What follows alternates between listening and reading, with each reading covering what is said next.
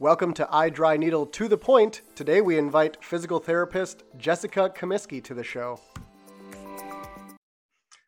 Welcome back, folks, to iDryNeedle to the Point podcast. I'm your host, Paul Killoren.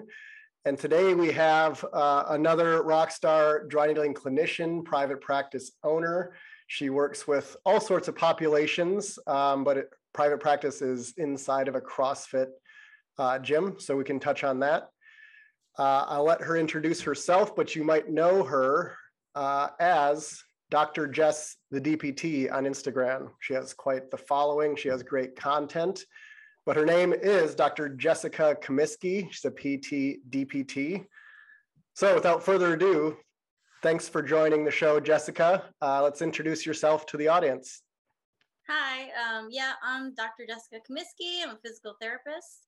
Um, like you said, I'm a private practice owner inside of a CrossFit gym.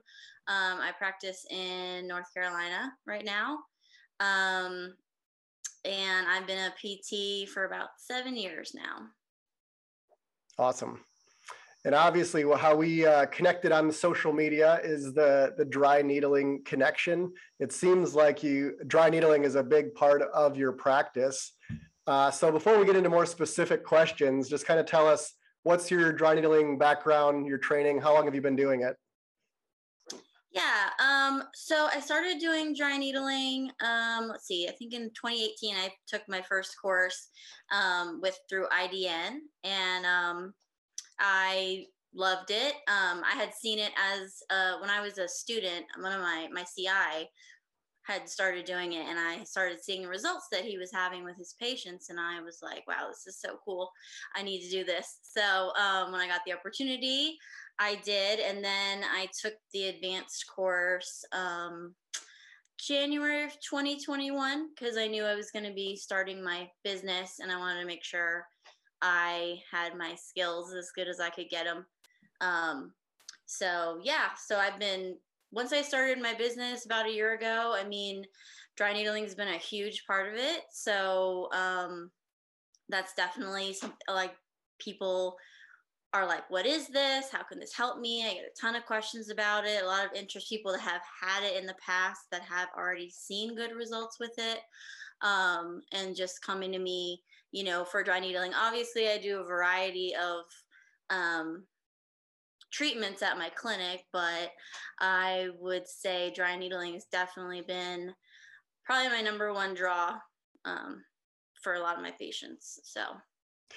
Yeah, and we want to dive deeper into that. Uh, if you've listened to the show before, we've had, uh, I mean, it's our 23rd episode. We've had all sorts of uh, educators, researchers, but a handful of private practice owners and honestly, I'm not uh, to those listening, physical therapists, sports medicine, healthcare professionals, uh, whether no matter which side of the fence you sit on, as far as you do dry needling uh, or not, I think we all at this point admit that it is one of those modalities, one of those skills that gets patients through the door, or at least that's what every private practice owner we've had on the podcast uh, has said.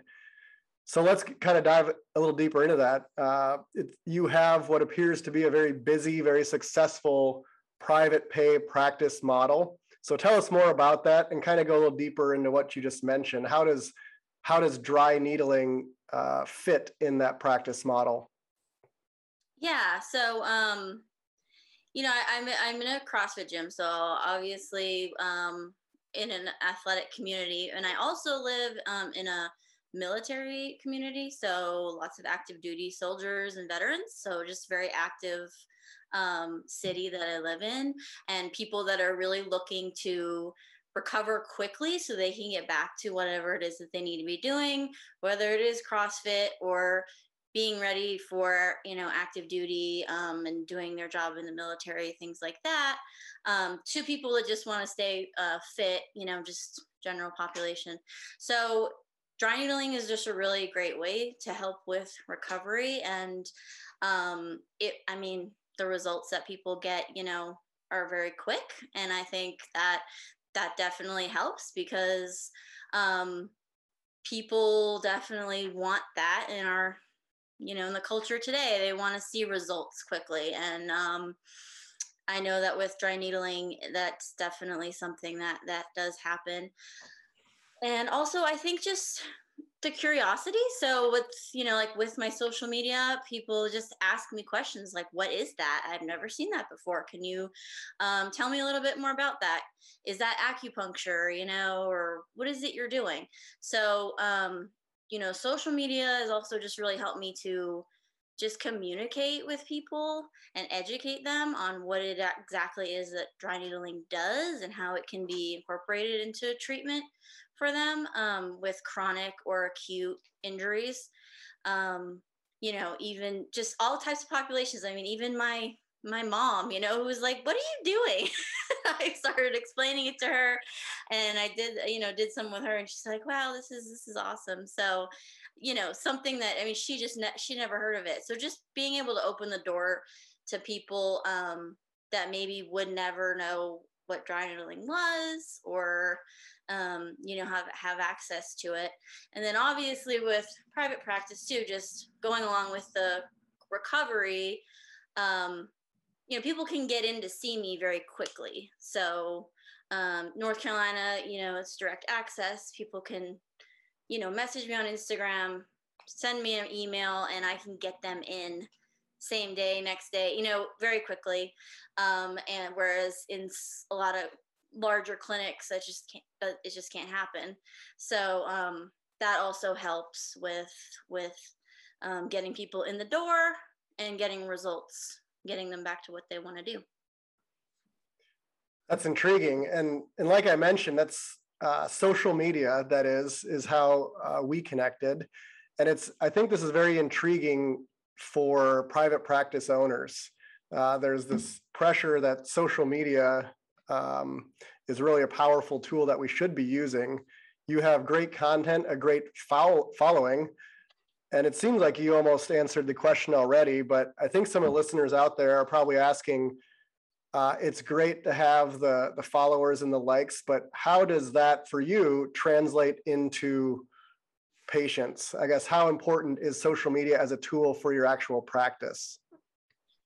Yeah, so um, honestly, I do like 90% of my business on Instagram, which a year and a half ago I prob I didn't have any followers on Instagram. I'm really not a big social media person, which might come to a surprise because I look like I know what I'm doing. And um, I think Instagram has just been trial and error for me, and just you gotta step outside your comfort zone. Post, just post, just just post your content, answer questions. Um, you know, and so I started doing that, like the ask me anything, things like that.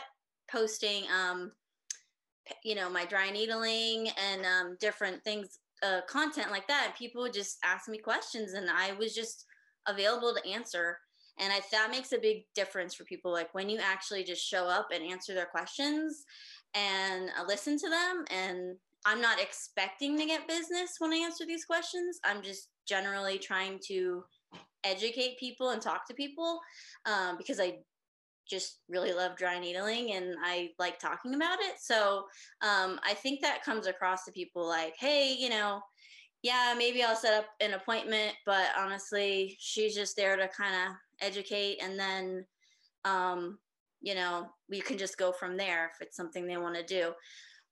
Plus, I get a lot of my patients to like tag me. Um, so when people do get dry needling, and they are excited about it, you know, I just ask, like, hey, do you mind if I take a photo or put it in my story? And nine times out of 10, well, I'd say 10 times out of 10, they're like, oh, absolutely. They want to tag me. They're excited. They want to like share this experience. Um, and so then their friends see it and so on and so forth. So, you know, Instagram's just a really easy way to share your experiences and what you're doing. People can just send my page to their friends, like, yeah, this is Jess. You can just, you know, DM her. She'll get right back to you. Um, so, you know, all that kind of stuff. Um, I started trying to make some TikToks, which that's a whole other thing. those those are really good too because they're just like short, sweet, can make them funny, make them educational.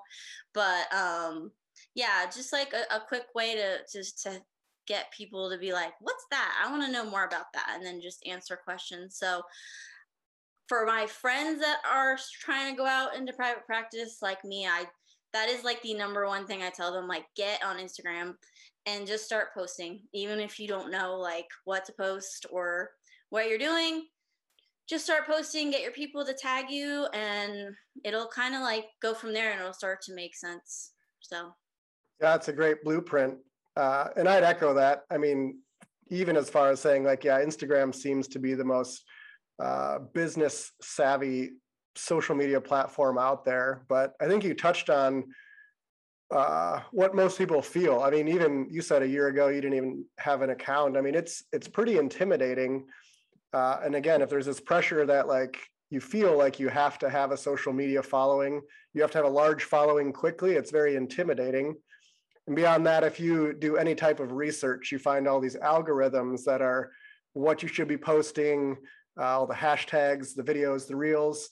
Uh, so it's intimidating, but I think you hit on the key points is basically be consistent. That is a big piece of, of any social media algorithm, but then um, basically be relevant. I mean, talk about stuff that you're an expert in, that you're passionate about, that you do.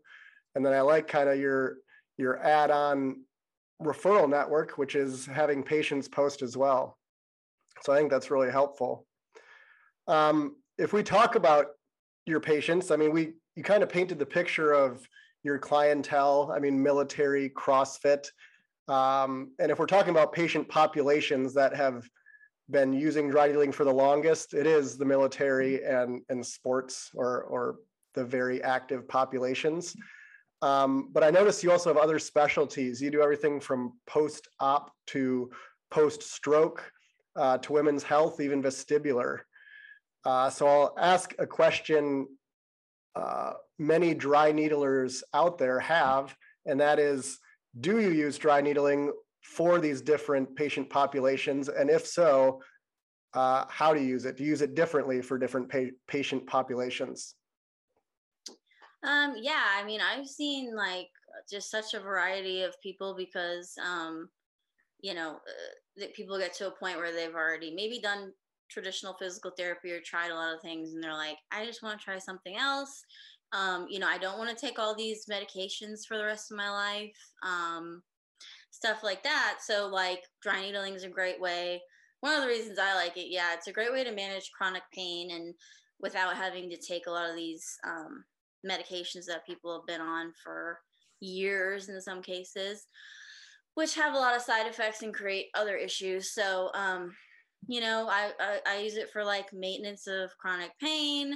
Um i'll use it in areas where like in um with nerve issues or like i did like i do i've done a couple bell's palsy stuff like that like trying to get the muscle reactivation to come back like areas where there's not a lot of sensation. I've done um scar tissue management. I've actually done quite a few of those which has been interesting.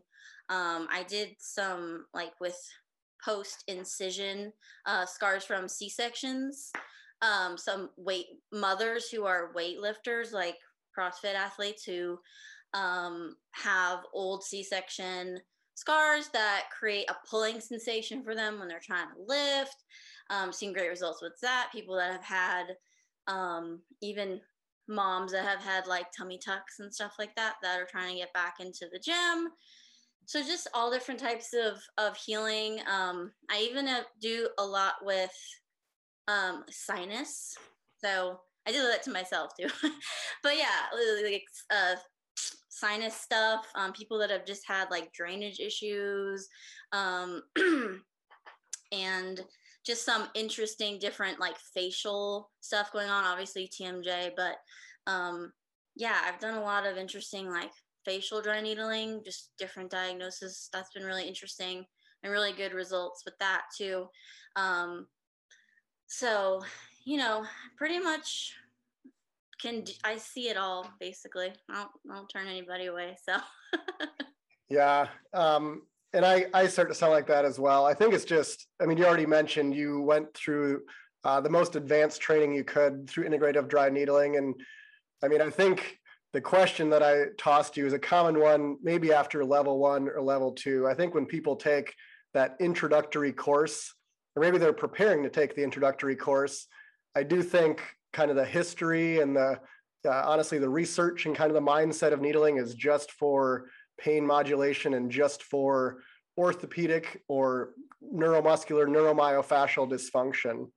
But um, like you and like anyone who's gone to kind of the the highest level of advanced training, um, I mean, you have your your contraindications, precautions, but essentially you do um, see value in at least trying or using it as a tool as a part of a full treatment plan uh, for almost anything. And I'm not trying to make it sound like dry needling can fix anything, um, but it is interesting to hear the context of maybe someone who's a new and a novice needler versus a more advanced needler. Because uh, I think your answer kind of circled uh, almost any type of condition or symptomology that would walk through the door. Yeah, I think um, so.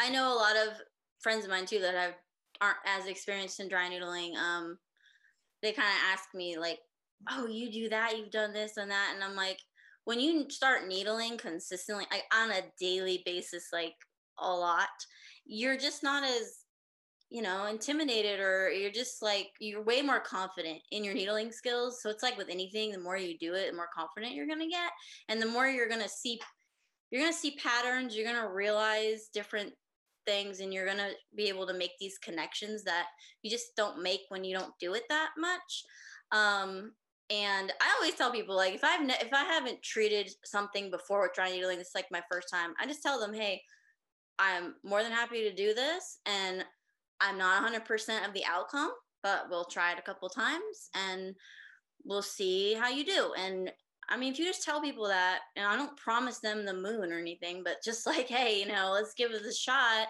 Um, they're like, yeah, okay. And like, I mean, I'll be the first one to tell them, like, hey, I don't know if this is gonna, you know, work out, but usually we see positive results in all the experiences I've had. But yeah, I mean, just I guess, you know, don't be afraid to try just because you haven't it's not something you do very often. Like I know in, in, PT school. So when I went to PT school, I graduated in 2014. So I mean, we we barely touched on dry needling. It's very just we we glossed over it, and it was sort of like if you want to do this, you have to go um, out on your own. So don't be don't don't think that that means that you know uh, it's not something you can just kind of go go with and use your you know expertise that you already have with all these other treatment interventions with dry needling and you just start to make those connections the more you do it and then it just starts to make sense so. I agree. And yeah to echo what you're saying is uh, 100% if you're not trained you need to get training in dry needling before you try stuff but uh, like i'm saying there does you do kind of get to this point uh, where you're an expert dry needler where uh, as long as you know you can be safe with it, yeah, you're much more willing to not even take a risk, but uh, use it on other regions, muscles, conditions, diagnoses that, you know, when you first started needling, you probably wouldn't have considered. Um, and it's interesting, even on our Instagram yesterday, I posted research uh, cadaveric validation study on pronator quadratus, so the distal uh, radial ulnar joint and to my knowledge, that's not a muscle that is taught in any dry needling curricula right now. But uh, to the point that we're making, I think it's something that you know where it lives, you know, uh, kind of the structures you're looking to avoid. And with some experience and kind of that expert eye, knowing how to manage just the uh, the treatment session in general, uh, it's something that we've done. I've only needled one in my career, um, but yeah, it's interesting to see that comes out in research as well. Um, and we're talking about results, seeing clinical results. Uh, so as we wrap things up, again, we're to the point, trying to keep things pretty short. How about you give our audience um, some parting words or some advice or even just a, a dry needling success story?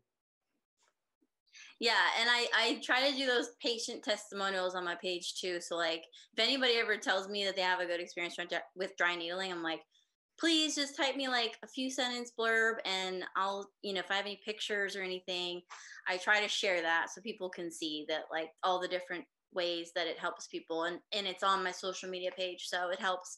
But yeah um i guess my advice is just like with anything just go for it. I mean just just do it. Like if you're if you're not sure about starting your own practice about getting dry needling certified if it can help your patient population or not um you know just go for it try it and I mean, I've just been amazed with the results that I've seen in my patients. I mean, every day I'm just like, so happy with that I've decided to go this route with my career. So, um, you know, people that have just been through rounds and rounds of physical therapy, they've had surgeries and, like I said, pain medications, all everything.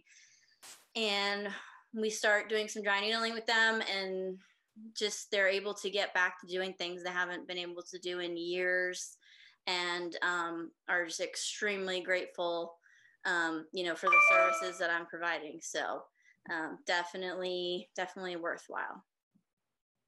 Love it.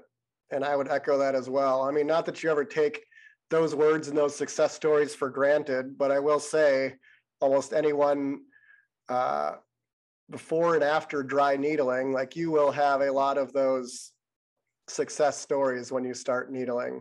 And in the context of, of what Jess just said, of other treatment strategies uh, not having much success, uh, even yeah, yeah, compared to sometimes surgical or pharmaceutical. Like there's there is success with dry needling where at least I personally uh, hadn't found, and most dry needling clinicians kind of echo that. Well, it is the end of our episode. So first of all, at Dr. Jess underscore the DPT is Instagram. So we will post that uh, when we launch this episode. Otherwise, if you're catching us on iTunes or Spotify, Google Podcasts, any of the platforms, uh, this is To the Point. I'm your host, Paul Killoren, and we'll see you next time.